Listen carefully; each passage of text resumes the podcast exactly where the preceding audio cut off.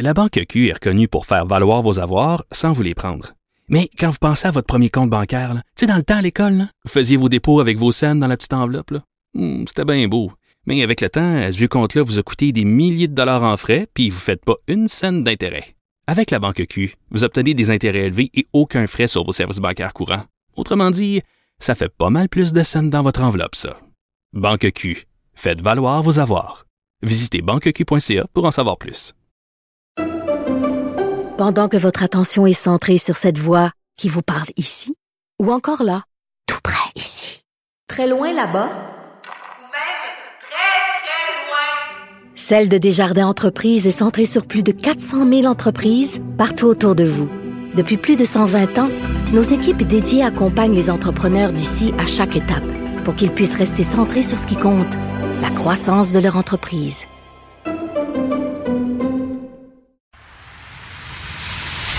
Antoine Robitaille. Il connaît tous les dessous de la politique. Une entrée privilégiée dans le Parlement. Là-haut sur la colline. Antoine Robitaille. Bon jeudi à tous. Aujourd'hui à l'émission, le député libéral Frédéric Beauchemin nous explique pourquoi il ne faut pas repousser le seuil d'admissibilité à la retraite au-delà des 60 ans comme y songe la CAQ.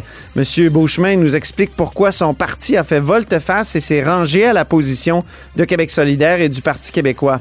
Aussi, en balado, dans la rubrique Du côté des classiques, on relit un texte pénétrant du chef libéral des années 50, Georges-Émile Lapalme, en compagnie de Madoua Nika Cadet, nouvelle députée libérale. C'est en balado, je le répète, mais d'abord, mais d'abord, c'est l'heure de notre rencontre quotidienne avec Rémi Réminado, Tout a été mauvais. Ça a été un spectacle désolant. C'était triste de voir ça. Antoine Robitaille, On sait bien, vous voulez faire du nationalisme. Mais non, on veut justement contrebalancer cette délocalisation-là politique. la rencontre. Un jour, on fera notre débat. Oui, oui, bien sûr. Métal sur métal. C'est le moment de vérité. La rencontre, Nado Robitaille. Et bonjour Rémi Nadeau. Bonjour, Antoine. chef de bureau parlementaire à l'Assemblée nationale pour le journal et le journal. Donc, euh, tout le monde aujourd'hui était à Laval, euh, François Legault et les chefs des partis d'opposition. Oui, en effet. Et euh, je trouve que c'est quand même c'est un beau geste de M. Legault d'avoir euh, fait en sorte que les chefs des partis d'opposition euh, viennent avec lui, soient présents. C'était donc c'est un, c'est un moment où euh, les élus font bien donc de montrer une unité On avait Euh, besoin d'une unité nationale face à ce drame absolument Oui. absurde. On ne comprend pas trop ce qui s'est passé encore. Donc, euh, Ben voilà. Mhm. Et donc, c'était totalement donc pertinent pour M. Legault d'être présent, de montrer son soutien. Et on va tout de suite écouter ce qu'il a dit.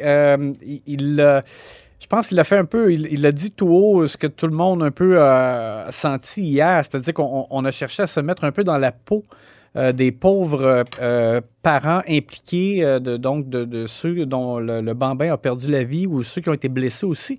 Et euh, on va écouter donc euh, ce qu'il a mentionné sur place euh, ce matin. On a deux enfants. Imaginons-nous demain matin, ce serait arrivé à, notre enfant. comment on fait pour continuer à vivre? C'est aussi grave que ça. Et euh, s'il y a un message que je veux lancer, c'est accepter l'aide psychologique. Donc, M. Legault qui a insisté sur ce point-là, le fait de d'inciter les gens, en fait, euh, euh, à aller chercher de l'aide et euh, donc à ne pas hésiter à en parler. Tout le monde a été stupéfait de, de ce qui s'est produit, catastrophé, etc., etc.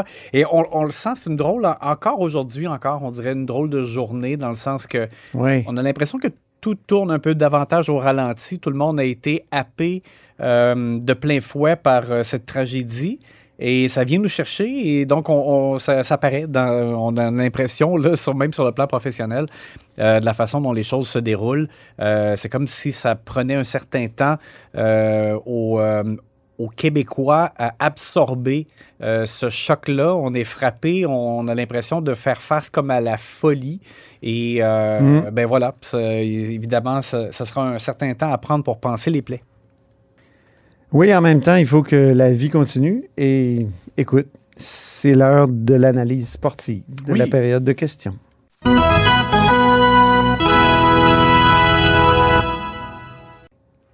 On commence avec le joueur tenace de la rentrée. Oui, Alexandre Leduc, le député de Québec solidaire, euh, a raison d'être inquiet euh, de la puissance du lobby de l'Association des restaurateurs du Québec euh, qui euh, tente de faire flancher le ministre du Travail, Jean Boulet, sur la question de l'âge euh, minimum pour travailler. Ben oui. Euh, Jean Boulet, on le sait, va déposer un projet de loi sur le travail des adolescents pour l'encadrer davantage. Et euh, on sait donc qu'il y a eu consultation et euh, il y a eu comme un consensus patronal syndical à l'effet qu'on devait fixer l'âge euh, euh, minimum pour travailler à 14 ans.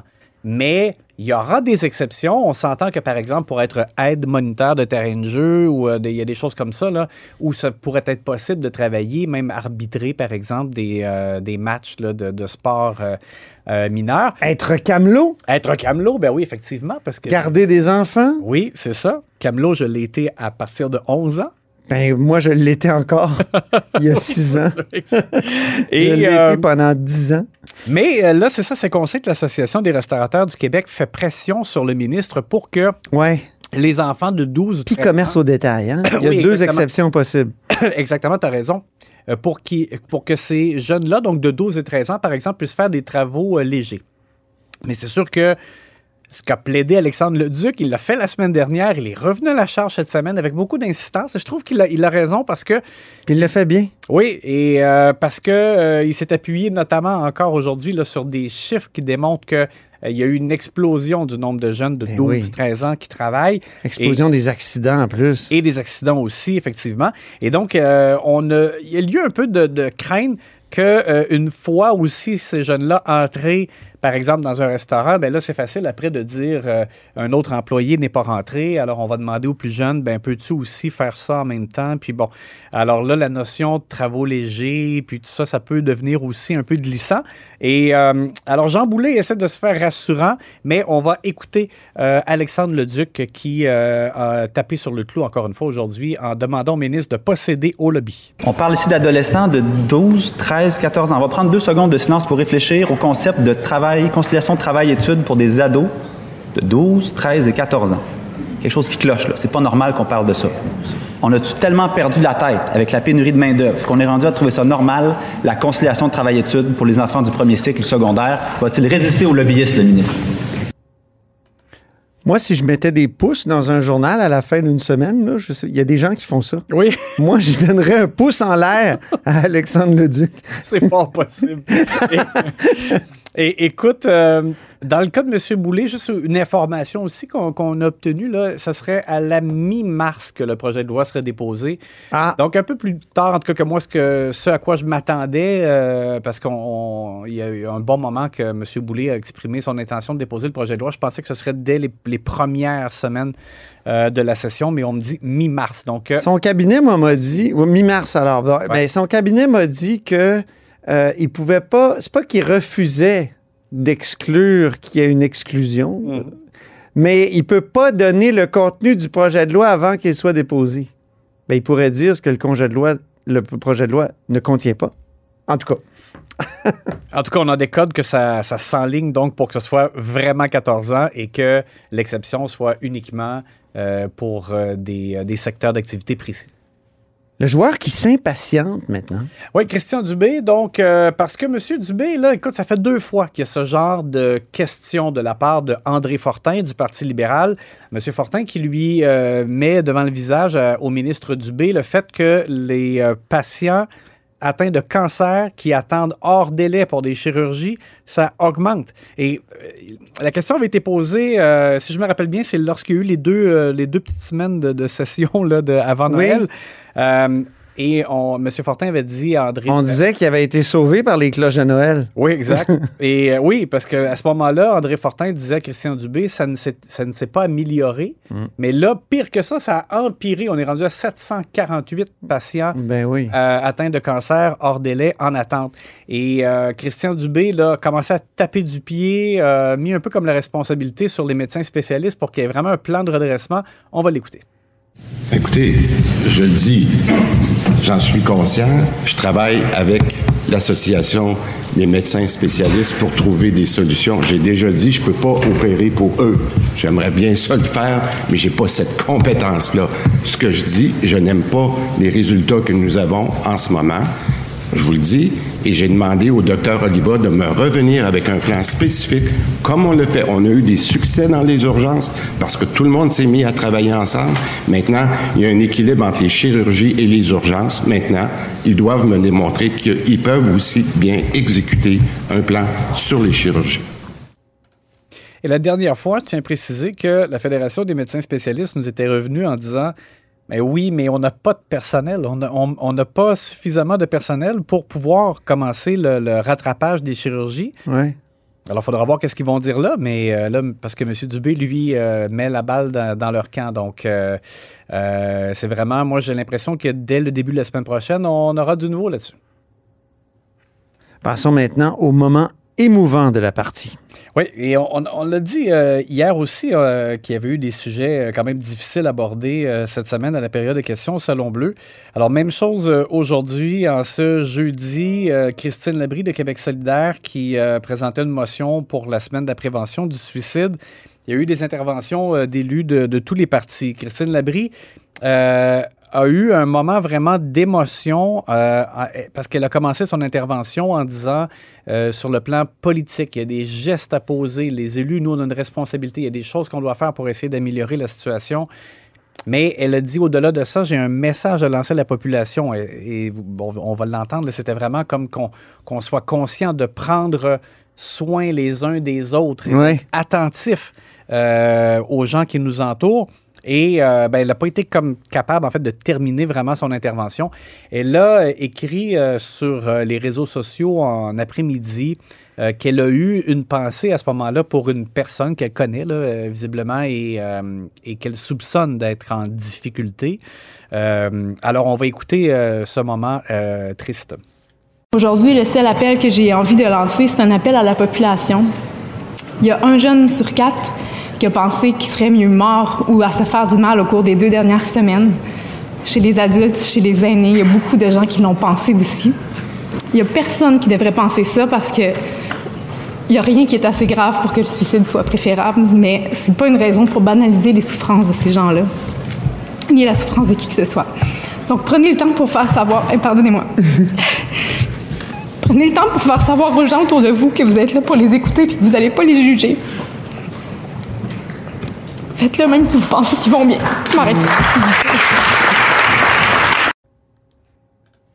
Vous avez entendu, donc les élus, c'est ça, se sont levés. Euh, je pense que c'était à la fois pour saluer son courage dans cette intervention euh, difficile et pour l'appuyer. Euh, et ça m'a fait penser, écoute, il y a deux ans, Saoul Polo du Parti libéral avait fait aussi une intervention très émouvante parce qu'il avait parlé du suicide de son père. Euh, à ce moment-là et euh, ça avait été aussi un moment extrêmement touchant. Alors c'est sûr que c'est ça, c'est je pense que euh, on dit toujours que le, Salon Bleu, c'est le Parlement, c'est la maison du peuple. Oui. comme société, on vit des choses difficiles et ça se répercute. Exactement, et c'est le reflet des des drames qui sont vécus au Québec. Je Dominique Anglade aussi qui avait parlé de ses parents qui, avaient péri dans le, terrible tremblement de terre en, Haïti en 2011. C'est ça. Alors, un moment émouvant et euh, ben, c'est ça, c'est, ça permet en même temps de passer le message euh, et euh, à ce que tous soient plus conscients que ça n'arrive pas seulement aux autres, euh, qu'on peut aussi euh, des fois déceler des choses chez des, chez des gens mm. que l'on connaît, des, proches. Alors, euh, c'était avec ce qui est arrivé hier en plus? Oui, exactement. Alors, c'est un beau message de la députée de Sherbrooke.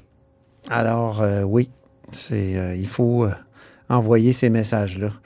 Puis, c'était bien que l'Assemblée nationale l'appuie, la soutienne exact. Et serre les coudes. Ben, merci beaucoup, Rémi Nadeau. Puis euh, on se reparle lundi. Oui, et on se parlera justement de Québec solidaire parce qu'ils sont en Conseil national. ah oui, tu y vas? Semaine, oui, à Montréal. Ah, formidable. Donc, on s'en parlera avec un témoin direct. Ça risque d'être difficile pour Québec solidaire comme fin de semaine parce qu'il y a la question de l'islamophobie. Hein? Euh, je pense qu'il y a des membres qui n'ont pas aimé que Qué- Québec solidaire refuse qu'Amira El Gawabi soit euh, donc représentante à l'islamophobie, à la lutte contre l'islamophobie au fédéral. Puis il y a la question de la parité. Oui, et Hein? Il y a bien des membres qui trouvent que le caucus n'est pas assez euh, paritaire, mais ça, ça dépend de toutes sortes de choix, notamment des militants, puis après ça, des électeurs. Ouais. Et ben, c'est J'en ai parlé hier avec Vincent Marissal qui m'a dit on n'a pas de formule idéale. Ouais, c'est ça. Et ils vont revenir justement aussi sur l'échec électoral Ah, ben parce oui. que ça a été une déception et euh, il y a vraiment là, une partie euh, prévue là-dessus euh, dès samedi. On a hâte euh, que tu nous en parles, Rémi. Merci beaucoup. Tu seras notre envoyé spécial de là-haut sur la colline. à lundi.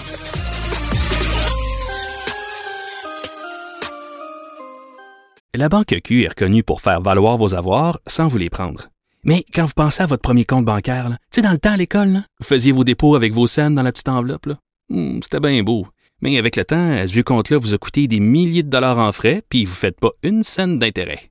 Avec la Banque Q, vous obtenez des intérêts élevés et aucun frais sur vos services bancaires courants. Autrement dit, ça fait pas mal plus de scènes dans votre enveloppe, ça. Banque Q, faites valoir vos avoirs. Visitez banqueq.ca pour en savoir plus.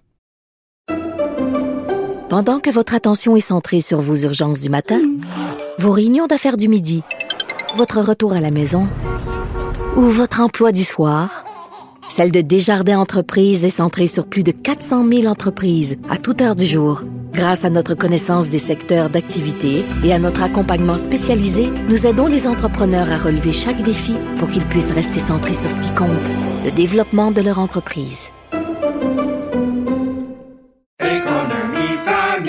Ici Ricardo. Et Émilie, marchand d'IGA. On a envie de vous inspirer à bien manger. À moins de 5 la portion. Suffit de repérer les produits valeurs sûres et de les cuisiner avec une de nos recettes. Les valeurs sûres, c'est bien pensé, hein? Bien sûr! Détails sur IGA.net.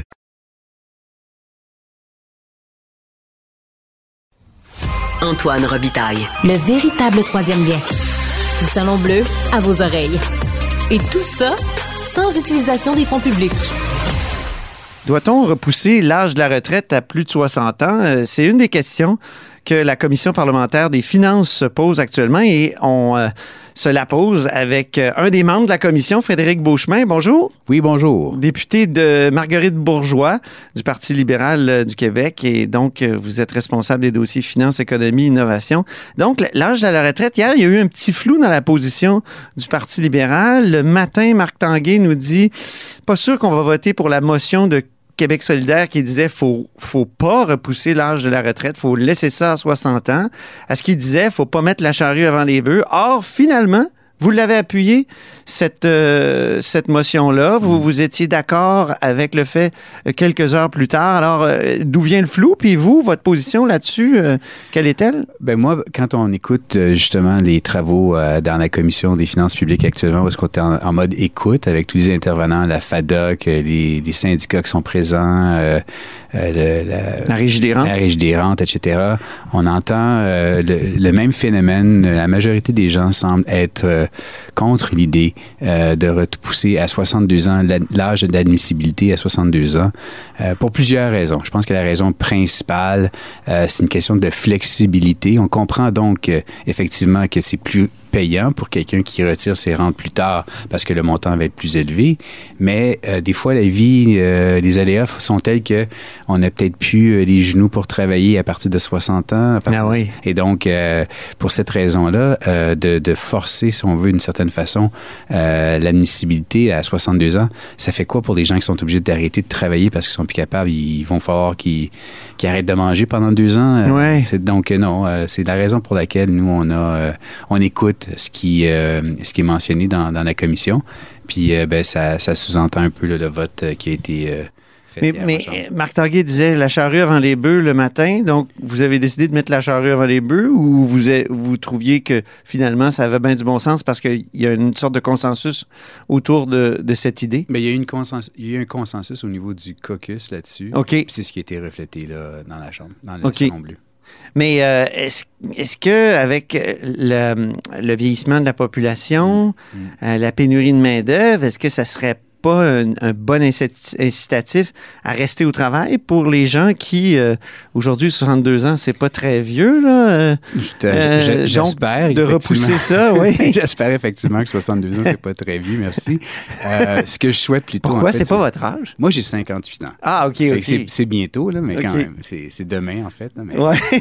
Mais la réalité, c'est plus que, bon, ce qu'on souhaite pour l'ensemble des Québécois, c'est plus une flexibilité de décider avec la bonne information quand est le moment le plus approprié pour chacun d'entre eux Mhm. de prendre leur retraite.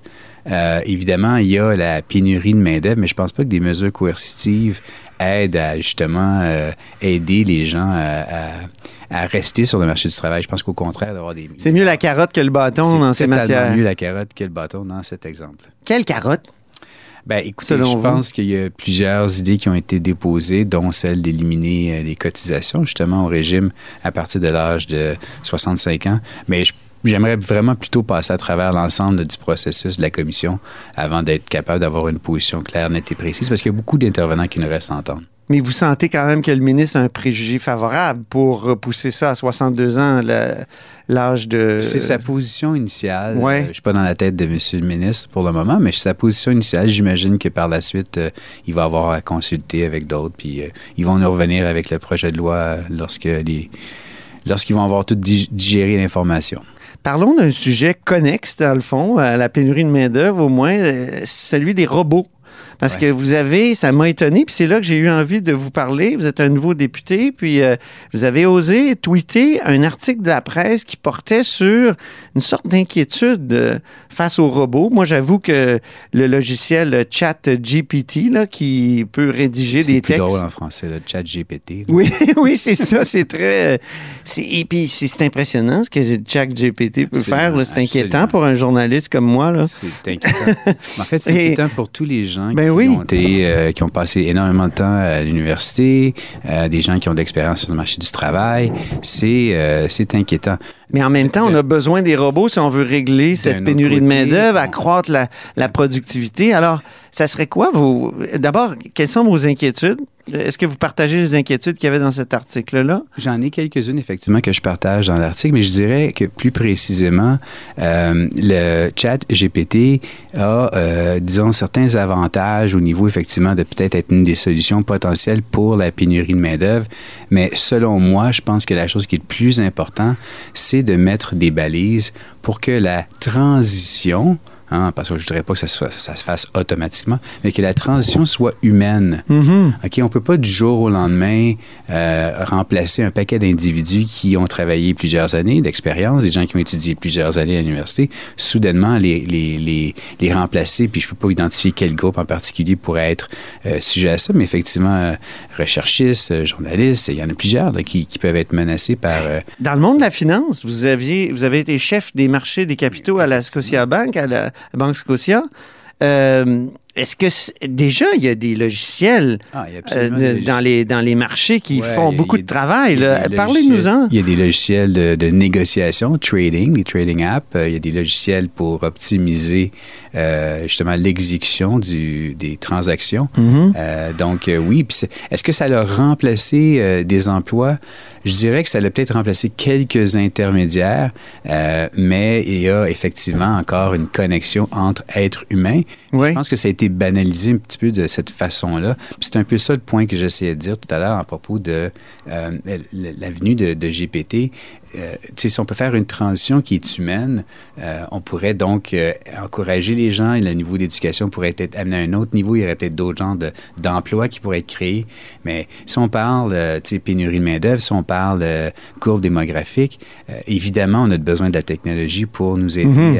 à passer au prochain niveau. Parce que, mais je ne voudrais pas que du jour au lendemain, on passe pénurie de main-d'œuvre à, à- à- à crise d'emploi, de, de- un chômage incroyable. Ah oui. Donc, il faudrait qu'on ait quand même quelque chose qui nous amène tranquillement à un équilibre. Puis je fais juste penser à ce qu'on a entendu la semaine dernière à propos de la Chine, la- Ouais. qui euh, a perdu, ben pas perdu, mais sa démographie, euh, sa population a été réduite de 800 000 habitants une période.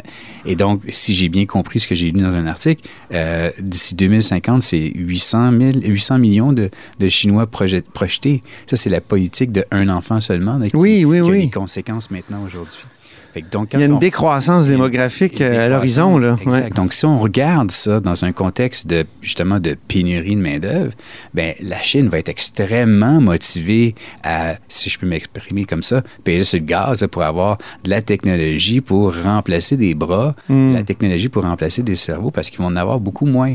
Donc, c'est certain que au niveau de l'élaboration de balises, ben, je préfère que ça soit nous qui établissons les balises en premier, évidemment, pour que ça soit plus, euh, disons, euh, démocratique. Mais ce serait quoi les balises?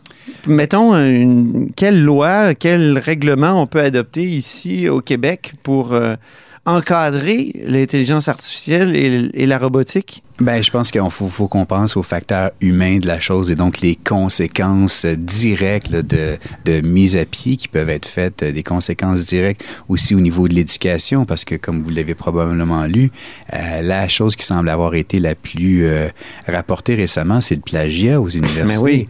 Et donc, euh, on s'entend, on veut quand même que nos enfants... J'ai fait des articles là-dessus, moi. Exactement. Un professeur d'histoire qui lui-même Exact. plagiait dans ses livres. ouais. C'est incroyable. Donc, Mhm. on, on se doit de justement garder la propriété intellectuelle, on se doit de, euh, de protéger, et on se doit de s'assurer que les enfants apprennent, qu'ils ne servent pas juste d'une application. Il y a quelqu'un hier qui me donnait l'exemple, ouais, mais tu sais, à l'époque, euh, on avait la calculation, on pouvait diviser encore là, à la main et tout. Ouais. Ce que moi, encore aujourd'hui, je me rappelle, OK? Ouais. Mais effectivement, il y a beaucoup de jeunes qui aujourd'hui, euh, ils n'ont jamais fait ça, ils servent juste de la calculatrice. euh, donc, c'est un exemple euh, moyen-âgeux hein, de, la situation, mais ChatGPT pourrait faire ça à la, à, à la, à la 100 000, là, à la- vraiment beaucoup plus intense. là. Et plus on a de béquilles informatiques et robotiques, euh, moins on est compétent?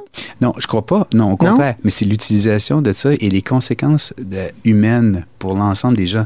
Euh, quand ça fait des années qu'on est dans un emploi puis que là, soudainement, on se fait remplacer par un robot, ben, tu sais, c'est ces conséquences-là qu'il faut penser. Donc, c'est des balises à propos de la société.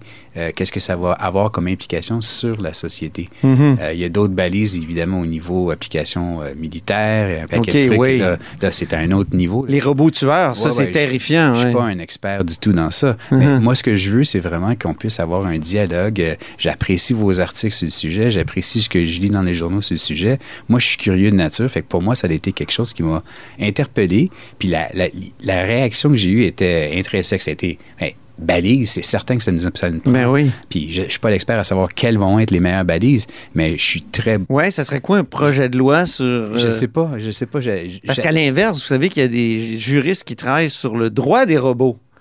Ouais, mais le droit, ça- parce que les... Ouais. C'est assez intéressant que les repos aient des droits, mais ils ne payent pas d'impôts. Oui, Donc, euh, il faudrait quand même penser aussi à- aux caisses de C'est un peu retraite. des esclaves faut- qui n'auront pas de, ça, qui ont pas de penser- revenus. Il faut penser aux caisses de retraite, euh, des- Ouais. des soins actuels. Il faut penser euh, au fonds de génération. On veut, on veut s'assurer qu'on laisse, on lègue aux prochaines générations une capacité financière, prendre soin de plus en plus de monde, puis ils vont être de moins en moins à le faire. Donc, c'est- tous ces éléments-là là, qui doivent rentrer là, en ligne de compte pour qu'on puisse avoir une.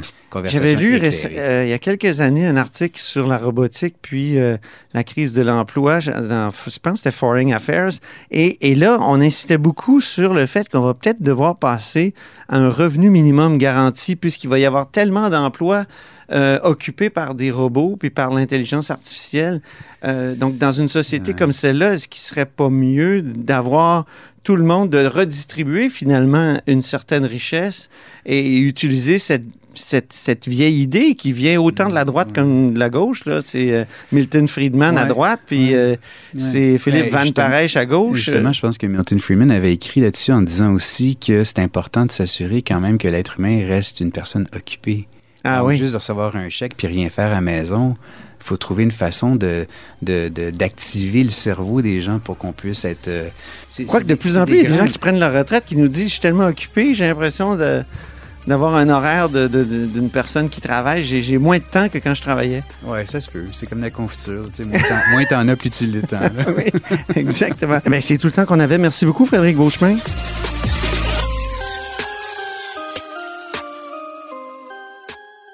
La Banque Q est reconnue pour faire valoir vos avoirs sans vous les prendre. Mais quand vous pensez à votre premier compte bancaire, tu sais, dans le temps à l'école, là, vous faisiez vos dépôts avec vos scènes dans la petite enveloppe. Hmm, C'était bien beau. Mais avec le temps, à ce compte-là vous a coûté des milliers de dollars en frais, puis vous ne faites pas une scène d'intérêt. Avec la Banque Q, vous obtenez des intérêts élevés et aucun frais sur vos services bancaires courants. Autrement dit, ça fait pas mal plus de scènes dans votre enveloppe, ça. Banque Q. Faites valoir vos avoirs. Visitez banqueq.ca pour en savoir plus. Pendant que votre attention est centrée sur vos urgences du matin, vos réunions d'affaires du midi, votre retour à la maison ou votre emploi du soir, celle de Desjardins Entreprises est centrée sur plus de 400 000 entreprises à toute heure du jour. Grâce à notre connaissance des secteurs d'activité et à notre accompagnement spécialisé, nous aidons les entrepreneurs à relever chaque défi pour qu'ils puissent rester centrés sur ce qui compte, le développement de leur entreprise. Ici Ricardo. Et Émilie, marchand d'IGA. On a envie de vous inspirer à bien manger. À moins de 5 la portion. Suffit de repérer les produits valeurs sûres et de les cuisiner avec une de nos recettes. Les valeurs sûres, c'est bien pensé, hein? Bien sûr! Détails sur IGA.net. Antoine Robitaille. Il pourrait nous réciter la Constitution canadienne mot par mot. Mais il aime mieux animer son émission. C'est jeudi, jour du côté des classiques.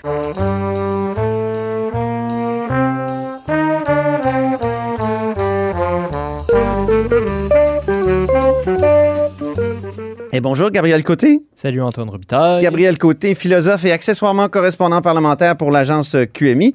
Périodiquement, Gabriel exhume une phrase ou un texte d'un grand auteur avec lequel il décrypte une dimension de l'actualité politique et il le fait le plus souvent possible avec des parlementaires qui sont aussi des lecteurs et des lectrices. Aujourd'hui, il y a Madoua Nika Cadet qui est avec nous. Bonjour. Bonjour. Bonjour, M. Robitaille. Bonjour, Bonjour. M. Côté. Nouvelle députée libérale de Bourassa-Sauvé. Et on va se pencher sur un beau et tragique texte euh, de Georges-Émile Lapalme, qui fut chef du Parti libéral, donc le parti dont vous êtes représentante, Madoua Nika Cadet. Euh, mais Lapalme, c'est 1950 à 1958, ça fait très longtemps. Mais on va voir si on peut justement retirer des choses, euh, des éléments de, de cette époque-là, de la pensée de Lapalme. Lapalme a tenu le fort contre Maurice Duplessis. C'est un homme de lettres autant qu'un politicien.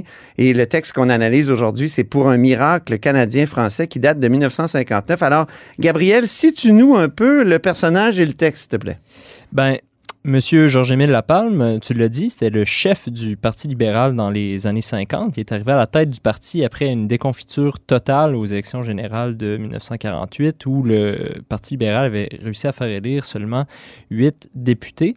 Il sera donc responsable de la grande reconstruction du Parti libéral dans une décennie qui, même si elle fait partie de la grande noirceur, est euh, riche... euh, ou euh, plutôt est le, le théâtre d'un riche foisonnement d'idées. Mhm. Euh, puis son grand mérite, un de ses grands mérites dans l'histoire du Québec, aura été d'avoir un- ramassé et synthétisé ces idées-là qui foisonnent dans les années 50, dans les revues, dans les milieux universitaires, dans les milieux intellectuels, et d'en avoir fait un programme politique. Donc, Oui. il a tout ramassé ça dans justement l'essai Pour une politique dont on lit un extrait aujourd'hui.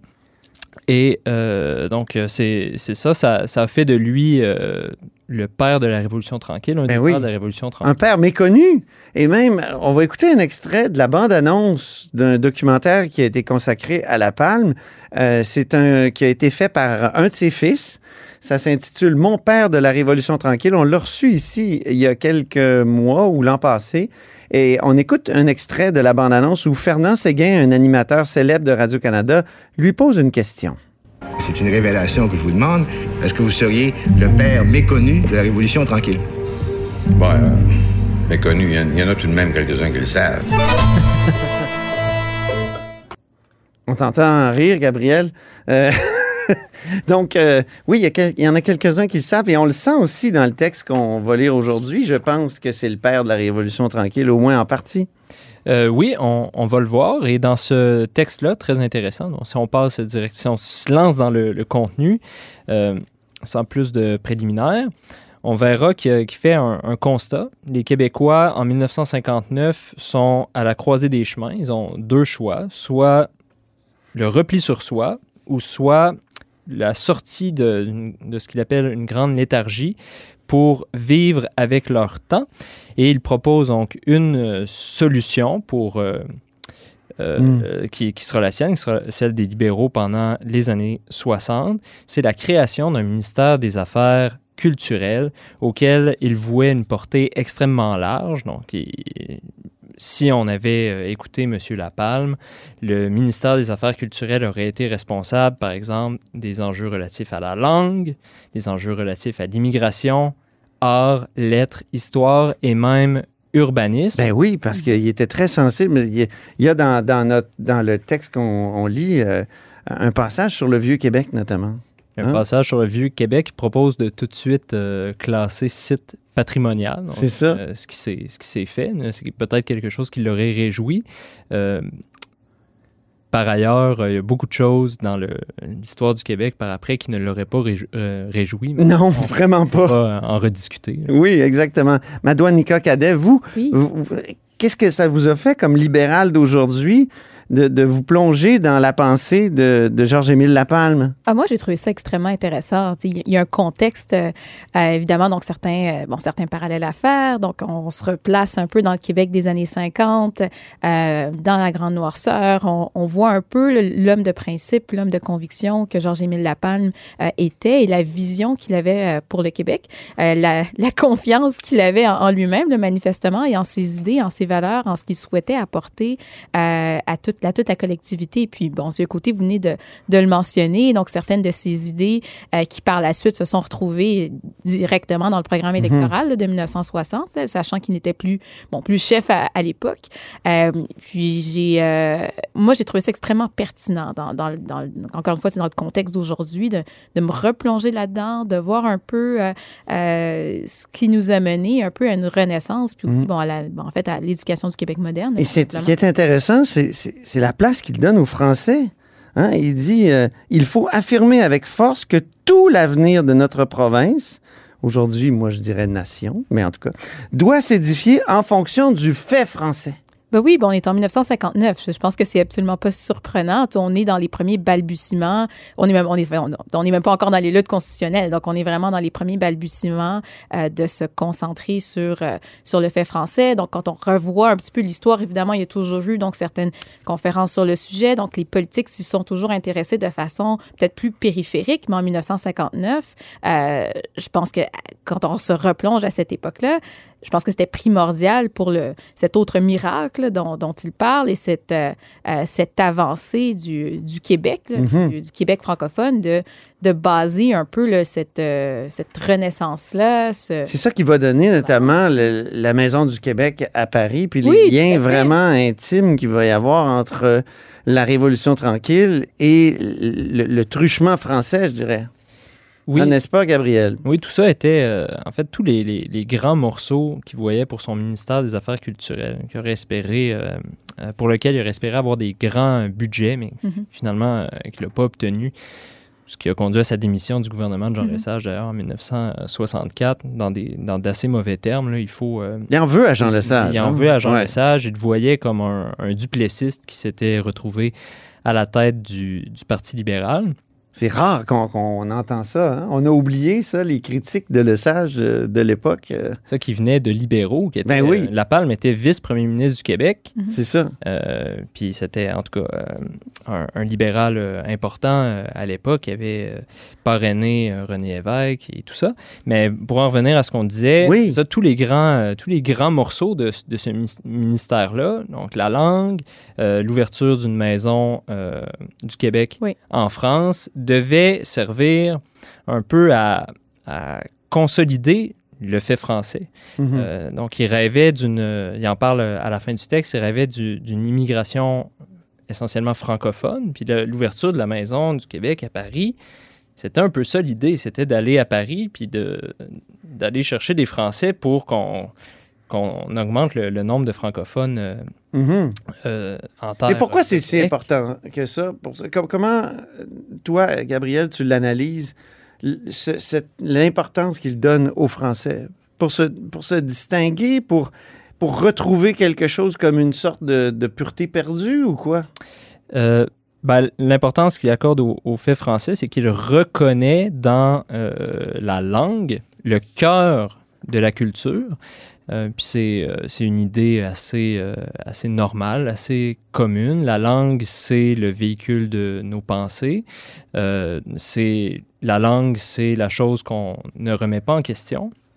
Et donc, si on a une société française qui va bien, qui parle un bon français et tout, ben, on va avoir une culture qui sera vive. Donc, c'est, un peu ça le, le, fond, de, le fond du truc. Là, si, Mhm.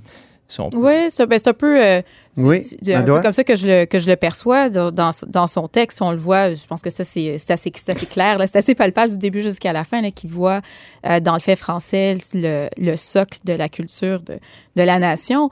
Mais euh, tantôt, donc, tu mentionnais donc, le terme pureté, j'ai pas l'impression que c'est dans cet esprit-là qu'il le mentionne.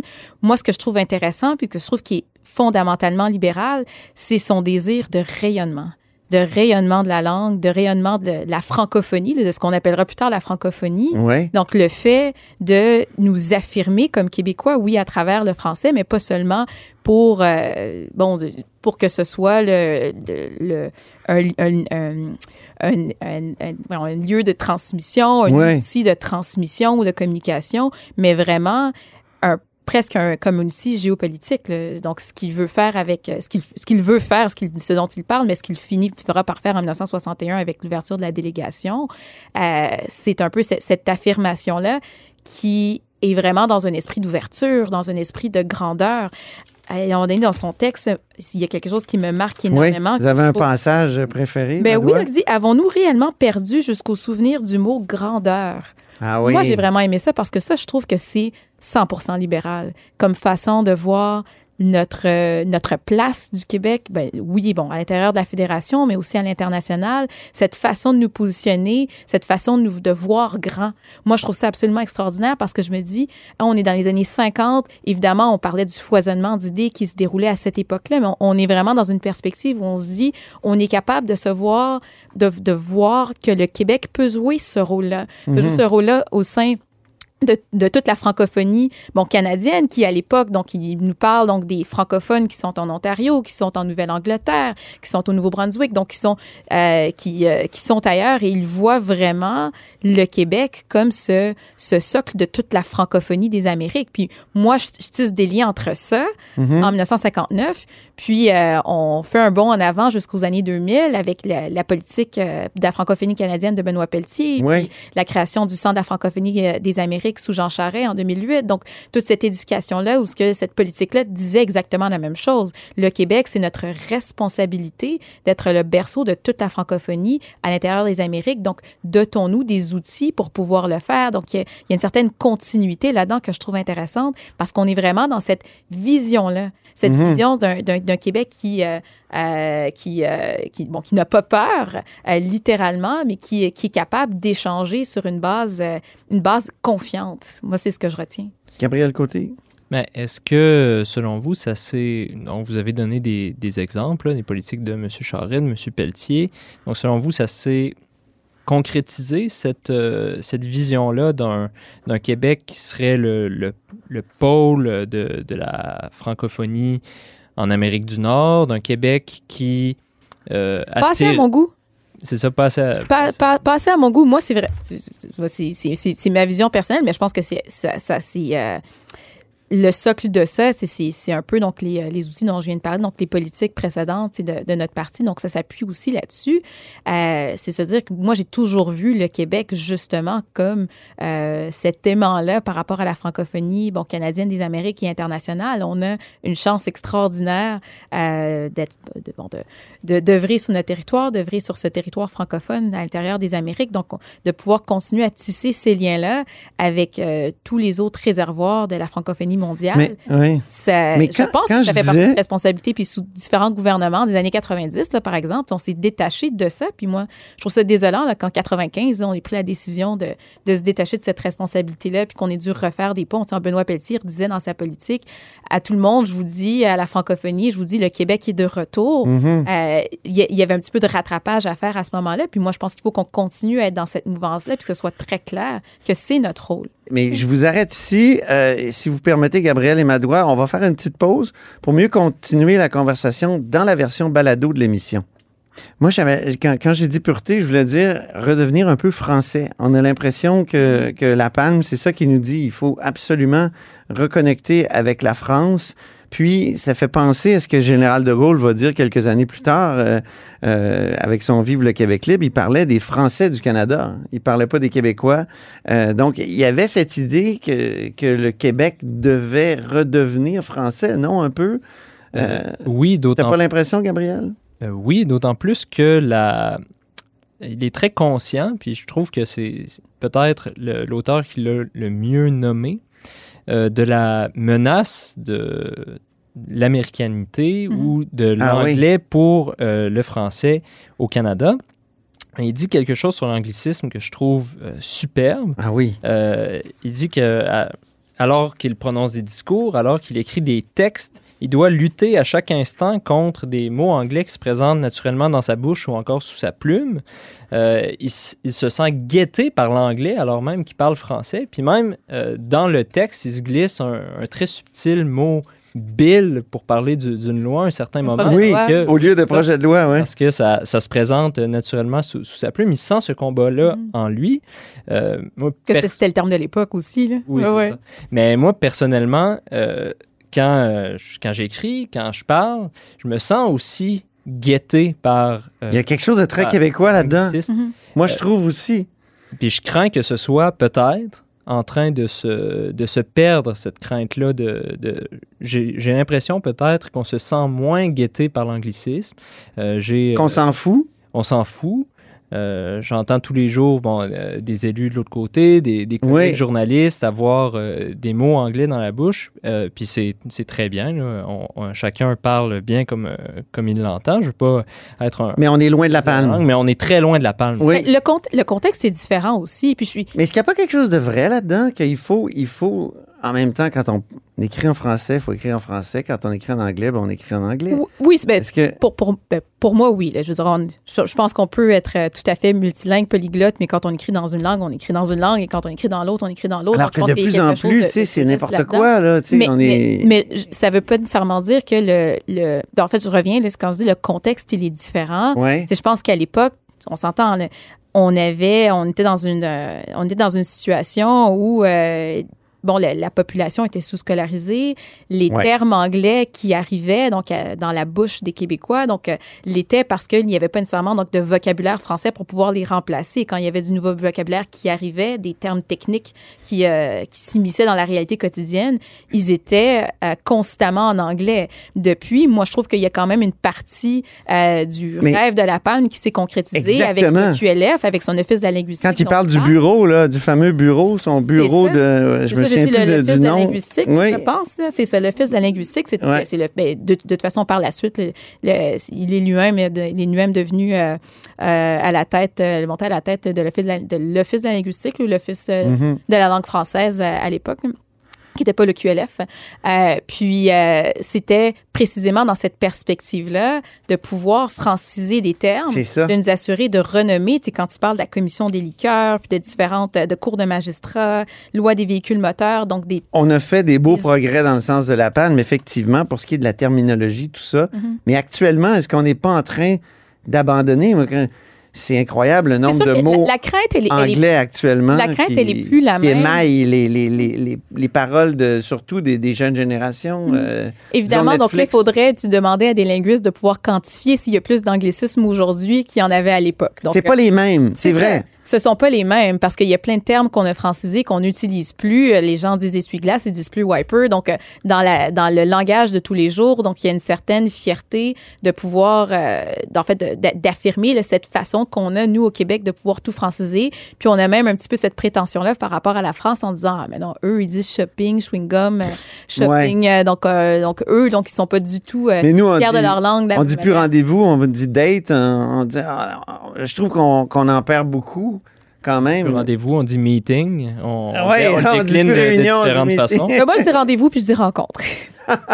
Oui, oui. Je sais Ouais. que personnellement, tout le monde, on, on fait un peu notre effort, mais il me semble qu'on est un peu dans la même situation Mais- que la panne dans ça, les en- années 50. Mais ça, mais malgré encore, tout. mais encore une fois, c'est qu'on dit donc à l'époque, dans une, d'une population qui n'était pas capable de trouver les termes, je pense que je reviens un peu à cette confiance. Les jeunes générations, euh, elles, elles évoluent, elles évoluent dans un contexte dans lequel elles ne se sentent pas euh, en deçà du fait américain. Elles ont tout le vocabulaire euh, qu'il faut pour s'exprimer en français.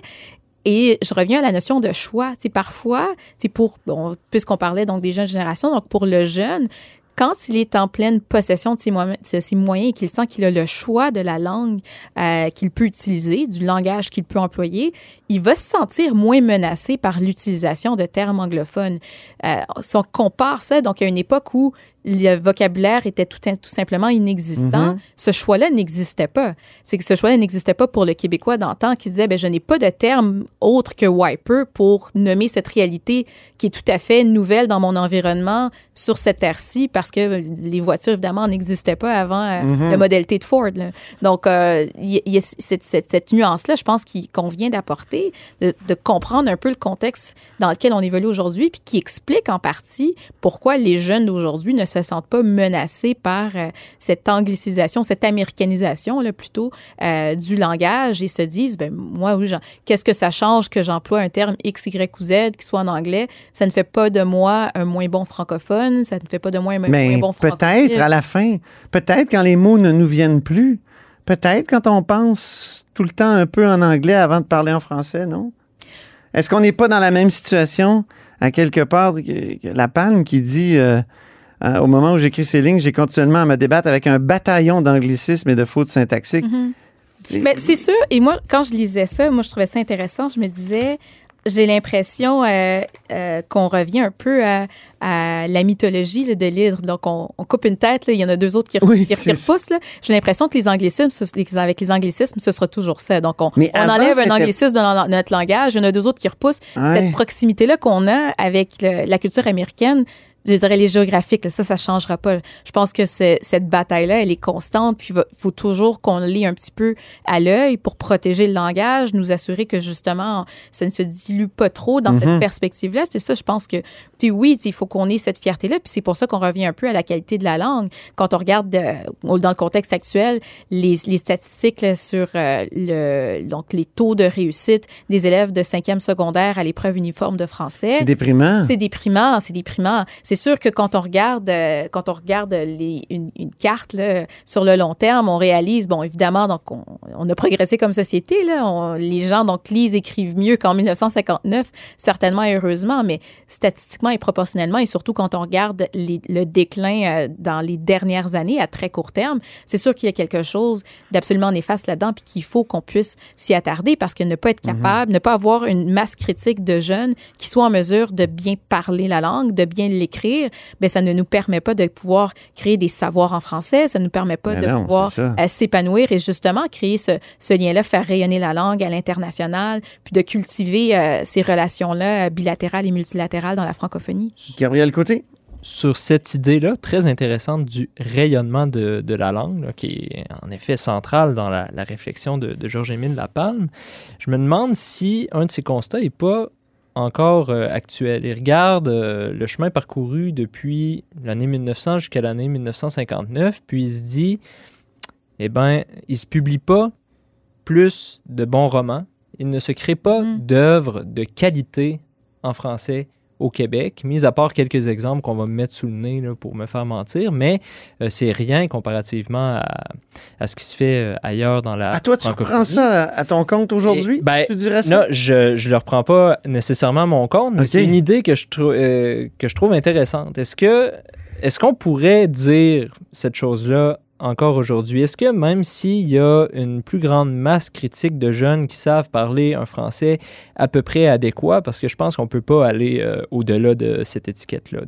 d'un français à peu près adéquat, alors même que le, le français de ce qu'on appellerait les, les élites a manifestement euh, décliné. Donc, il suffit d'écouter euh, une émission de radio en 1965, puis une Mhm. émission de radio euh, à la même chaîne À part à Cube aujourd'hui, à part à Cube Radio où le, le français est excellent, pour constater que quand même il y a euh, une évolution du français euh, qui se fait, mais euh, qui ne qui va pas nécessairement dans le sens dans lequel la Palme aurait euh, souhaité qu'il aille, qu'elle aille. Mhm. Alors, euh, c'est ça la, la question que je pose. Est-ce que il se crée des, des belles œuvres? Considérer qu'il y a un relâchement de la langue. euh, Quand Euh, on se compare euh, aux années 60, 70. euh, Ben, comme, comme vous disiez, au niveau très général, donc il y a Mhm. plus de gens qui savent lire et écrire. Mhm. Euh, donc, il y a eu une démocratisation de l'éducation. Mais euh, le fran- la, la question que je pose, c'est est-ce que ça se transpose dans la création d'œuvres euh, de qualité? Est-ce qu'il y en a plus qu'il y en avait en 1900? Est-ce qu'on les connaît 60? toutes? C'est ça le problème. Là, c'est, il, il me semble qu'il se publie tellement de choses au Québec, puis que, que je n'en lis qu'une infime partie. C'est ça, moi, je. Ça serait difficile de juger. Les pépites, que- les pépites sont noyées dans, dans la masse. Ah, peut-être. Peut-être. Ben, je, suis, ben, je suis portée à dire Madoua? que oui. Ben, je pense à dire que, que oui. là, il y a beaucoup plus de. Je, je peux pas croire, évidemment. Donc, je n'étais pas là en 1959 et je connais pas l'ensemble de, de l'œuvre qui se, qui se publiait à, à l'époque, là, mais je suis, je suis définitivement portée à, à dire qu'en ce moment et depuis euh, la Révolution tranquille, là, on, on s'est approprié là, un peu ça. là, depuis la création du ministère des Affaires culturelles, le, le- le, le fait là, qu'on ait euh, justement là, mis de l'avant l'importance de la création littéraire. On a tellement d'auteurs qui sont lus ici et à l'international. Je reviens encore à ce rayonnement-ci, mais on est dans cette... Moi, je trouve qu'on est exactement dans cette mouvance-là. Je- Mais peut-être peux- pas dans la pas langue croire, hein. qui était la langue rêvée par la palme. Je Mais en pense que temps, à cette correct. époque-là, ben oui, moi je trouve ça correct aussi parce que je, je- mais, On- mais, mais à l'époque on luttait contre le, on s'apprêtait à avoir la, la lutte contre le joual. Mais Et en là, même temps, mais moi, je trouve c'est que ça qui est un peu peut-être dépassé. La norme linguistique était essentiellement française de France. Mais Et- tout à fait. ouais. Puis moi, je pense que ça, c'est un problème. Là. Puis je trouve que c'est correct qu'en ce moment, que notre niveau de langage, euh, il, soit, il soit purement québécois, là, qui, qui ne tente pas de, euh, de se coller à ce, qui- à ce qu'on voit, euh, à ce qu'on voit en France. Là.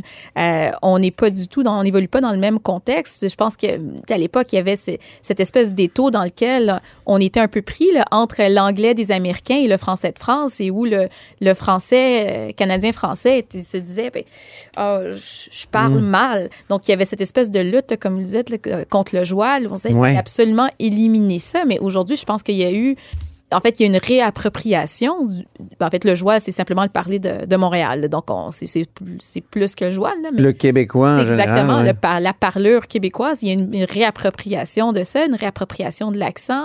Le fait de dire que parler un bon français, ça ne veut pas nécessairement dire parler comme il se fait en France. Il y a Mm. différents niveaux de langage. Évidemment, Il y en a beaucoup en France des niveaux de langage Exactement, aussi, euh. exactement. Tu sais, souvent, donc, on évalue notre... Du coup, je trouve qu'il y a beaucoup de niveaux en France. euh, Exactement. Du coup. Mais la palme, Gabriel. la palme nous renver- euh, nous écouterait, je Oui. pense, avec, euh, Qu'est-ce qu'il dirait? avec les, les sourcils froncés, sa moue caractéristique. Certainement. Cané dans Oui, sa chaise, puis il nous citerait un, un passage de son propre texte. Il dirait Oui. Vous avez rien compris. Euh, donc, c'est La Palme qui écrit. Euh, euh, cet état de choses devient déprimant quand on entend des hommes publics venir affirmer que nous parlons un meilleur français qu'en France. Il faut avoir entendu cela de la bouche de notre premier ministre pour en goûter toute la C'est saveur. Duplessis qui disait ça. C'est ainsi que, par ignorance ou démagogie, on encourage les Canadiens français à s'enliser davantage et à développer cette vanité qui fait que, par un complexe d'infériorité dont ils sont conscients, ils en arrivent à faire montre d'un complexe de supériorité envers ce qui vient de France. Moi, je pense qu'il y a une Il y a différence. peut-être ça aussi, Mais hein? il, y a, il y a une différence. Et moi, je pense que ce dont tu parles, c'est justement quand tu parles du complexe bon, d'infériorité, de supériorité. Donc, il y a ce, ce sentiment-là de se dire, ah, puisque euh, je ne parle pas comme eux, je vais tout à fait dénigrer ce qui vient d'ailleurs pour ne pas avoir à me sentir mal euh, d'être dans ma situation et d'être dans ma condition. Donc, il y a un petit peu là, de, de psychologie inversée là-dedans, là, alors que je trouve que euh, dans le, le contexte actuel, là, on n'est pas... euh, quand on dit qu'on qu'on s'est réapproprié là, le, le langage québécois, qu'on ne tente pas toujours là, de, de le coller à ce qui se fait en France, je ne pense pas que ça veut dire avoir un niveau de langage qui soit Mm. moindre. Euh, à l'époque, je pense qu'on était, on était ailleurs. Il y avait, On avait de la difficulté à, à, à travers donc, les différents registres de la langue, à savoir ben, qu'est-ce qui est du registre familier, qu'est-ce qui est du registre soutenu, puis ça, ça se Mais- mélangeait un petit peu, puis il y avait un petit peu ce- ce- cette honte-là de... Il y a Pierre. Bourgault qui disait contre ceux qui voulaient valoriser la langue québécoise trop. Il disait, ben, c'est le pire des séparatismes. C'est paradoxal parce que lui-même est un séparatiste que de, de, de vouloir une langue québécoise parce que ça nous coupe de, des autres francophones. Est-ce que ça, c'est pas un souci pour vous qui plaidez le rayonnement? Euh, quand on est obligé de mettre des sous-titres en France euh, à nos films, Est-ce que c'est pas... euh, bon, d'abord, nous, on trouve ça insultant, mais c'est un peu normal. Il- Le Québec euh, parle les le français, mais le français, c'est la seule langue européenne transplantée au Nouveau Monde qui a encore la majorité de ses locuteurs là-bas. Ben, Alors que c'est pas le cas du portugais, c'est pas le cas de l'espagnol, Ben, c'est pas le cas de l'anglais. Moi, j'ai besoin d'un sous-titre quand j'écoute un, un film français là, où ce que le langage il est du registre familier puis qui vient d'un d'un certain village. là. Puis Ah on oui. comprend pas nécessairement toujours chacun des termes. Quand on disait du coup, ben du coup c'est parisien, sont- parce qu'on est tellement submergé de culture française, on connaît bien ces termes-là. Mhm. Mais c'est c'est simplement parce qu'on on, on est tellement exposé à cette culture-là qui est aussi dominante jusqu'à un certain point. C'est pour ça qu'on est un peu au courant des termes qui sont un peu plus du registre familier euh, euh, qu'on entend en France. là. Mhm. Mais ça veut pas nécessairement dire que leur registre familier est meilleur que le nôtre. Ça veut juste dire qu'on est plus exposé au leur. Donc, c'est pour ça qu'on est un petit peu plus habitué à ce qui peut s'entendre là-bas. Mais je ne pense pas que notre registre familier soit moindre. Et le fait qu'on ait besoin de sous-titres, de sous-titres ici, euh, de sous-titres pour les films québécois là, qui, sont, Mhm. qui sont exportés en France, ben, moi, je pense qu'on aurait aussi besoin de sous-titres, de sous-titres parfois là, pour euh, certains, euh, certaines productions françaises. Madoua, avez-vous eu une émotion fédéraliste à la page 564 euh, quand La Palme écrit N'oublions pas que nous sommes une minorité, maîtresse de son destin sur tous les plans, sauf celui de la guerre et de la paix. Ceci est euh, assez rare sur la surface du globe et dans l'histoire. Ben moi, quand j'ai lu ça, ben, j'ai tout de suite pensé à Bourassa, puis je trouvais encore ça extraordinaire parce que je me disais, il y a cette continuité-là dans ce texte euh, qui, euh, qui- La phrase de Bourassa, Ben, la phrase de oui, la fameuse phrase de Bourassa, c'est distincte, libre et capable d'assumer son destin et son développement. On est exactement là-dedans. Quand il parle d'une minorité maîtresse de son destin, c'est c'est ce qu'on C'est très libéral. c'est très libéral. Moi, je, je trouvais ça extraordinaire parce que je me disais, ben, peut-être que dans le fond, c'est Bourassa, il avait été un peu inspiré par La Palme. Puis, euh, on, ne le, on ne le saura jamais, mais je, je trouvais qu'on était euh, exactement dans cette mouvance-là. Puis, même dans le documentaire euh, Mon père de la Révolution tranquille, la question est, est posée à Roger La Palme, là, le fils de Mhm. M. La Palme. Il disait, ben, Qu'est-ce que votre père, qu'est-ce qu'il pensait de la séparation? À quoi il... Disait, non, moi, mon père, il n'a jamais eu un nationalisme de repli. Son nationalisme s'est toujours inscrit justement dans cette grandeur, dans ce rayonnement, dans le fait de pouvoir tisser des ponts. Donc, je trouvais qu'on était exactement Mais, là-dedans. mais que faire dans un Canada post-1982, donc post-rapatriement de la Constitution, qui justement, où, où il y a un gouvernement central qui constamment euh, fait des grands programmes dans les champs de compétences du Québec, est-ce qu'on peut toujours dire qu'on est maître euh, de, de son destin? Est-ce qu'il n'y a pas un problème euh, avec la conception du PLC, du, du, du fédéralisme et du NPD, actuellement les deux sont un peu au pouvoir à Ottawa? Est-ce qu'on n'est pas, est-ce qu'on s'éloigne pas de ce que La Palme et, et Bourassa et Ryan disaient dans le temps, c'est-à-dire que le fédéralisme, ça doit, ça doit être euh, l'unité, mais dans la diversité. Oui, ben, tout- que ça doit être euh, l'unité dans la diversité, que ça doit être euh, évolutif aussi. Je pense qu'il faut toujours qu'on soit dans cette, dans cette mouvance-là. Je ne pense pas qu'on se soit éloigné de ce rêve-là parce que quand je pense à l'épanouissement des Québécois, l'épanouissement collectif sur les plans bon, économiques, euh, sur euh, ben, les, plans, les plans sociétaux là, à tous égards, moi je pense que dans la fédération, on a été capable de pouvoir euh, être maître d'œuvre de notre destin. Évidemment, il y a- Oui. ces, ces frictions-là, elles sont, j'irais jusqu'à dire normales. C'est, on est en cohabitation, hein? donc euh, c'est normal qu'il existe des frictions. Je pense qu'elles sont même saines euh, pour permettre une évolution de la fédération, Euh, mais certainement, tu sais, quand on parlait de notre rôle, euh, notre rôle dans la fédération au niveau de la francophonie, mais maintenant notre rôle dans, dans le Canada, hein, je veux dire avec, Mais La Palme aurait refusé le rapatriement de 82 comme Ryan l'a refusé, non? Ouais, je pense que Comme Bourassa aurait Oui, a essayé de le, le- le- de réparer. Oui, j'imagine. Quand on lit la palme, oui, probablement qu'il l'aurait refusé. Je veux dire, je veux dire la- On est dans le Canada. nationale. Mais qu'est-ce qu'on fait une fois qu'on est dans le Canada de voté contre, 82 donc, puis qu'on est dans le- on est on est avec le fils comme premier ministre qui qui constamment dit ben je vais avoir un programme de garderie, je vais avoir un pro- des, des- des- mais là actuellement il veut pas donner l'argent euh, dont les provinces ont besoin en santé. Est-ce que est-ce que ça c'est pas euh, est-ce qu'on s'éloigne pas là, de, de ça, maître de son destin? Non, encore une fois, je pense que il y a des les aménagements sont toujours nécessaires. le, notre fédération sera toujours évolutive. C'est, je pense pas que l'objectif en ce moment ce soit de se dire, euh, ok, on, on, on, accepte tout et on fait de, j'aime tellement pas ce terme-là, mais de l'aplaventrisme. C'est, c'est pas ça. L'objectif, c'est de dire, on est à l'intérieur d'une fédération qui nous est bénéfique. Et moi, je crois fondamentalement que c'est le, le meilleur euh, partenariat pour le Québec de pouvoir être à l'intérieur de cette fédération et de pouvoir euh, non seulement euh, y faire des gains, mais être capable de l'influencer aussi. Parce qu'à un moment donné, c'est plus du fédéralisme, là. ça devient du canadianisme, non? Qu'est-ce que vous voulez dire?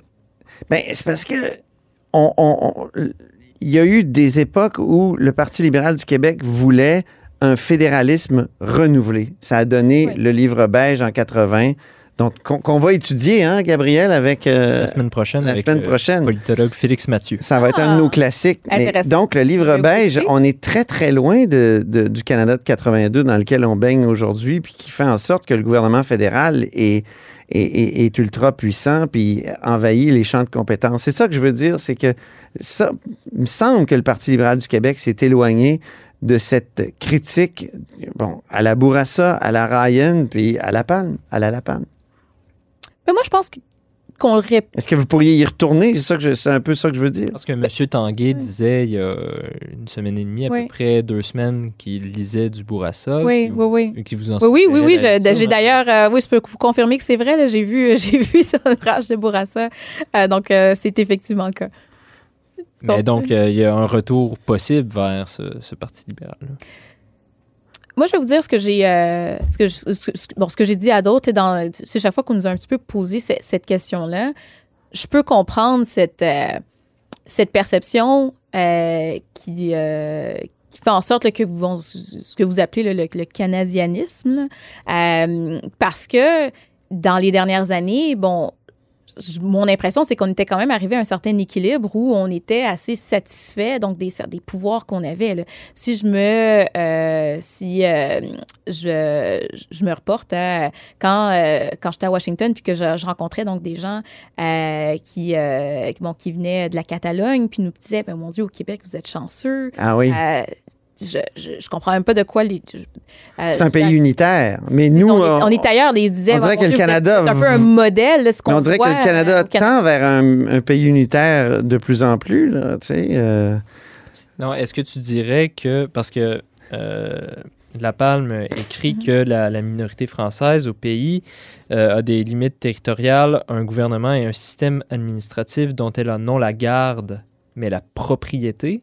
Mhm. Euh, donc, ce que tu me sembles dire, Antoine, c'est que euh, on a de moins en moins la, la propriété de ce système administratif-là, mais qu'on- de plus en plus, on, on essaie, dans- tant bien que mal, d'en assurer la garde. Est-ce que, euh, en inversant les termes comme ça, je fais violence à, à ton propos? Ben, si on, se réfère au discours de Robert Bourassa des années 80, Mhm. c- tout ce qu'il voulait, c'est réparer l'affront de 82. Oui. Ça n'a pas été fait. Et on est encore à adopter une résolution à chaque année au mois d'avril ici à l'Assemblée nationale pour condamner le geste de 82. Mais à un moment donné, tu sais, qu'est-ce qui... Il y a quelque chose Est-ce que ça va être comme Il y a quelque chose comme le Labrador, tu sais, qu'on- on le Labrador, on l'a perdu, puis à un Ben, on, on a chialé pendant longtemps, mais à un moment donné, on a comme abandonné. Est-ce que ça va être ça, 82 aussi, puis on va accepter? Le, le, le Canada tel qu'il est? Et c'est ça, être canadianiste, c'est accepter qu'on s'en va tranquillement vers un pays unitaire qui n'est plus fédéral. Être vraiment fédéraliste aujourd'hui, moi, je pense que ça serait lutter contre, euh, contre tout ça, là, contre cette tendance dans le reste du Canada, Mm-hmm. surtout, sauf en Alberta peut-être. certainement, sauf en Alberta. Euh, Il y a quelque chose d'intéressant là-dedans. C'est évidemment, c'est- je pense que constitutionnellement, il y a quelque chose d'inachevé avec 82, mais en même temps, le débat politique aujourd'hui, il a, il a évolué, et puis évolué avec, avec l'assentiment de la population québécoise aussi. là.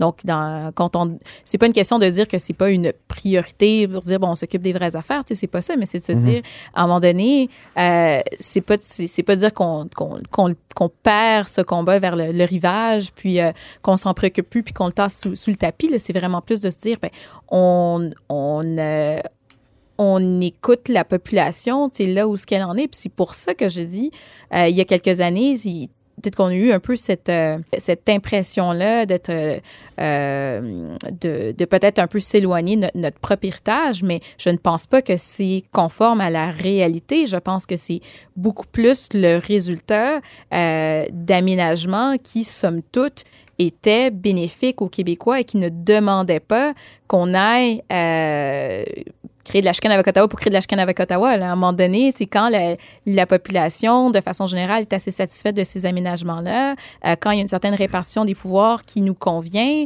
quand on regarde la scène internationale, puis qu'on voit que ces, euh, ces, négociations-là donc, euh, sont, euh, arrivent à une certaine stabilité, puis qu'on n'a pas besoin de, euh, euh, d'aller un peu plus loin dans cette mouvance-là, ben, il y, a il y, a, il y, a, quelque chose de raisonnable à faire évoluer le Québec à l'intérieur des champs de compétences qu'on a euh, parce que les gens sont sont en accord avec euh, avec cette dynamique là je pense que mm -hmm. c'est beaucoup plus dans cette, ce contexte là qu'on est évolué. Mais effectivement euh, en ce moment vous le dites donc mon chef donc il, il à ça on revient un peu à ça on on, on, évalue un peu les, relations fédérales-provinciales dans, cette optique-là aussi. Puis, euh, on, on, verra. L'objectif, c'est pas nécessairement de se dire, bon, on, que, comment est-ce qu'on peut se chicaner avec Ottawa aujourd'hui? C'est pas ça. Puis c'est pas ça que la majorité de la population veut non plus. L'objectif, c'est de se dire que quand il y a une friction, quand il y a un motif pour euh, mettre de l'avant ces enjeux-là, ben c'est à ce moment-là que notre héritage... Mais sous Jean Charest, il y en a eu énormément de frictions, que ce soit sur les armes à feu ou... Euh, ou sur le pouvoir fédéral de dépenser ou le déséquilibre fiscal. Il y en a eu énormément. Euh, donc, des problèmes de, du fédéralisme canadien. Mais on peut passer à un autre sujet. Euh, tu voulais nous parler d'urbanisme et d'immigration, peut-être en terminant, Gabriel, euh, en lien avec le texte de La Palme. Ben, euh, sur euh, l'urbanisme, simplement, euh, M. Lapalme remarque qu'il y a des énormités qui poussent un peu partout. les moment, commissions scolaires. il vit des commissions scolaires. Il dit on n'aurait jamais dû laisser les commissions scolaires bâtir des, de, de si laids immeubles. Il aime le beau. oui. Il aime, il aime les belles choses. Ça aussi, c'est très libéral. Mais en même temps, c'est la CAQ qui nous parle des belles écoles puis qui construit des belles écoles actuellement qui, qui démolit même des écoles affreuses de, de cette époque, non?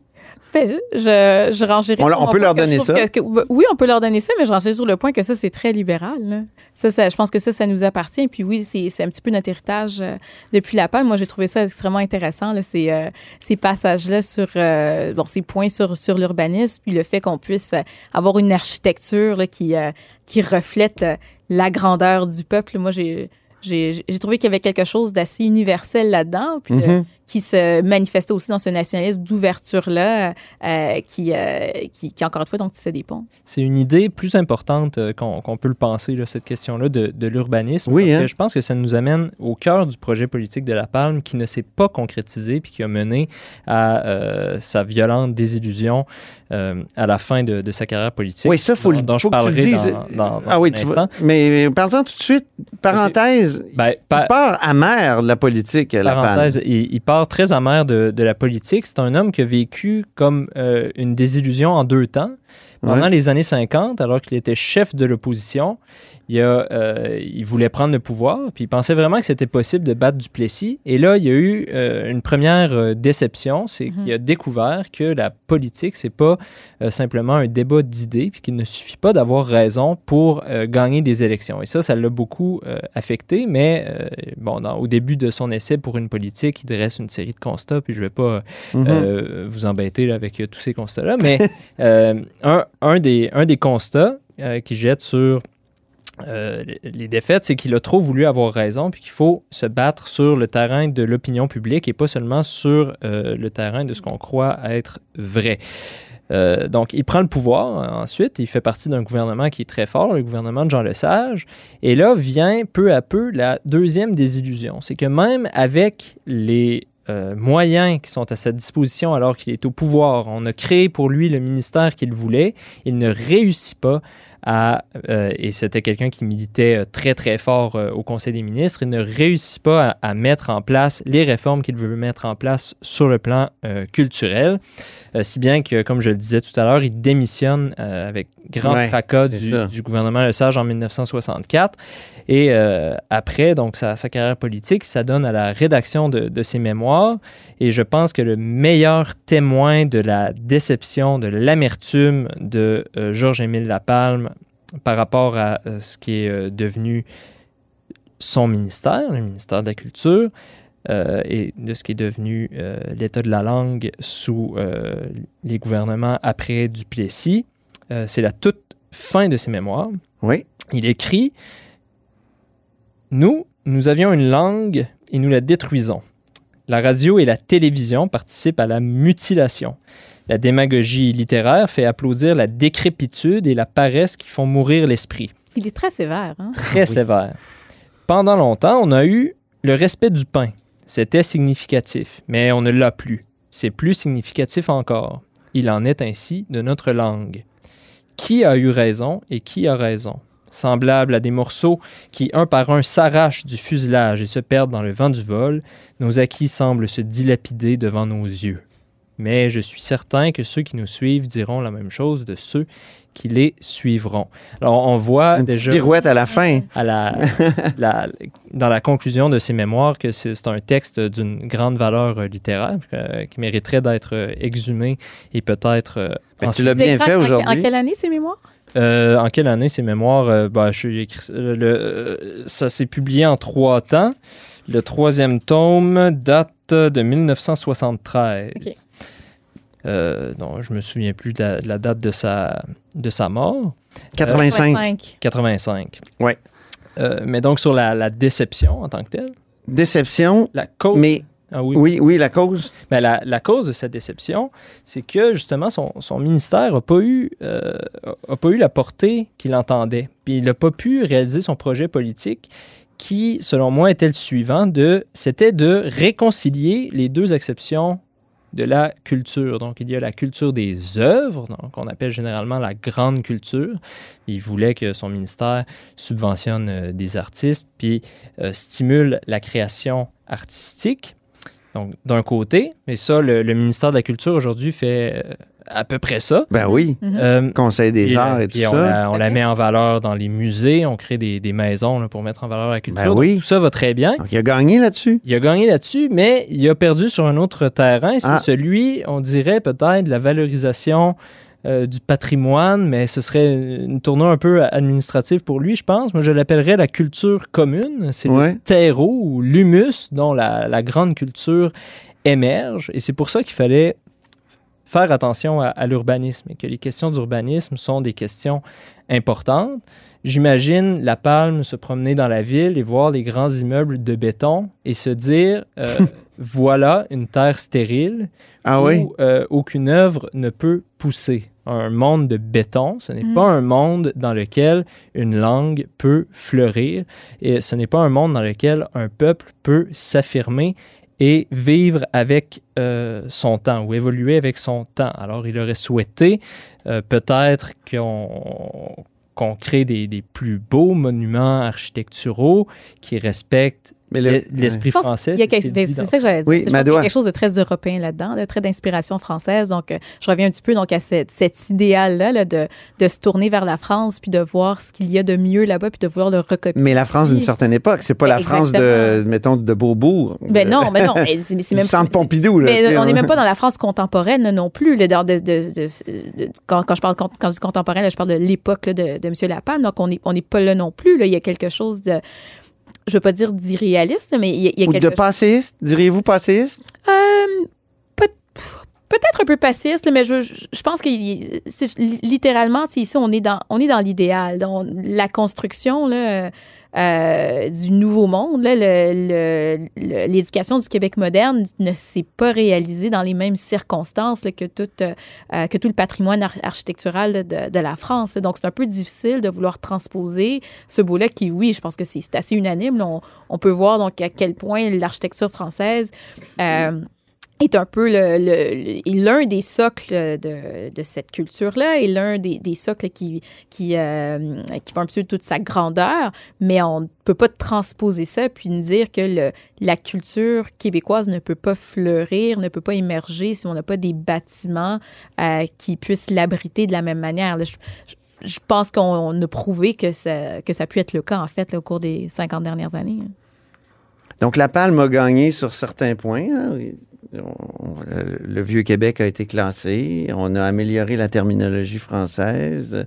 Il y a quand même des choses sur lesquelles euh, il a vraiment gagné, n'est-ce Oui, pas, Madoua? ben, tout à fait aussi. euh, on parlait du patrimoine aussi. Donc, le- oui? il parlait d'à quel point c'était important d'avoir donc des différentes plaques qui nommaient l'histoire, que ce soit à travers. euh, Il y en a plein de mais plaques exactement, dans il y en a, le il y en a plein. dans le Vieux-Montréal, et, ouais. et partout, et partout. À Bromont, il y en a, Partout, il y en a ben oui. partout sur le territoire québécois. Donc, ça, je trouve ça absolument intéressant. Il a aussi gagné sur ce point-là, manifestement.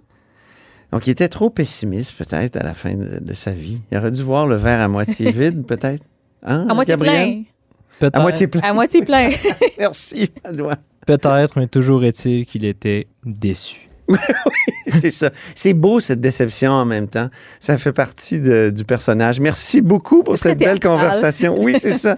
Merci beaucoup, Madoua Nika Cadet, députée de Bourassa-Sauvé. Et merci beaucoup, Gabriel Côté, euh, philosophe et accessoirement correspondant parlementaire à QMI à l'Assemblée nationale. Quelques références en terminant. D'abord, ben, le texte qu'on a lu de Georges-Émile Lapam pour un miracle canadien français, on le retrouve dans Le Rouge et le Bleu. C'est une anthologie de la pensée politique au Québec de la conquête à la Révolution tranquille 1760-1960. C'est aux presses de l'Université de Montréal. Quant au documentaire qu'on a évoqué, qui s'intitule Mon père de la Révolution tranquille sur le parcours de Georges-Émile Lapalme, eh bien, on peut le regarder sur Savoir Média. Il est là en entier, les 57 minutes de cet excellent documentaire qu'on vous recommande chaudement. C'est ainsi que se termine La Haut sur la colline en ce jeudi. Merci beaucoup d'avoir été des nôtres. N'hésitez surtout pas à diffuser vos segments préférés sur vos réseaux. Et je vous dis à lundi.